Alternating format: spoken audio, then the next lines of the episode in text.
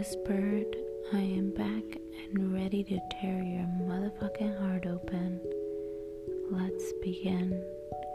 Carpe diem, seize the day, month, year. That's how the saying usually goes. It blows as if you sit still, trying not to feel. Recently, I discovered that love manifests in different ways, different people, cities. I've been searching for one thing to mend broken strings, while others have been pouring into vases awaiting growth. It welcomes you with a hug and milagro que te dejas ver, paired with gratitude for sitting and enjoying a moment in life. A reminder that four legs don't equal a home, but laughter that makes you cry offers more than a phone whispering, I'm sorry.